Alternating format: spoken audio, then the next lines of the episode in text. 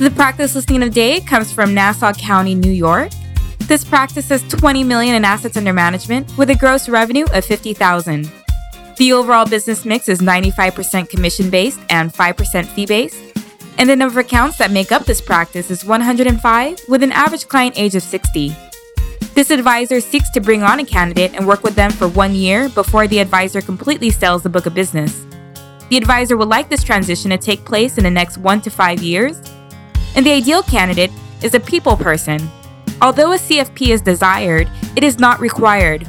Ideal candidates should have at least five years of experience and familiarity with mutual funds and bonds.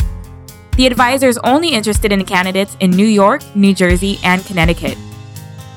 Further information regarding the business breakdown this practice is 50% mutual funds, 23% financial planning, 25% in others, and 2% managed money. Third party money managers is BTS Asset Management, and mutual funds utilized in this practice are American Funds, Fidelity Advisor Funds, and Oppenheimer Funds.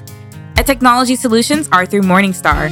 Again, this practice has 20 million in assets under management with a gross revenue of 50,000 coming from Nassau County, New York.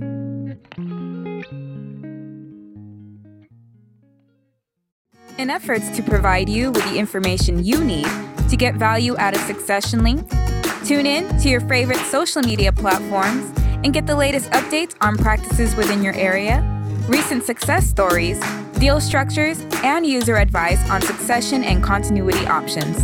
Catch you next time on Get Connected.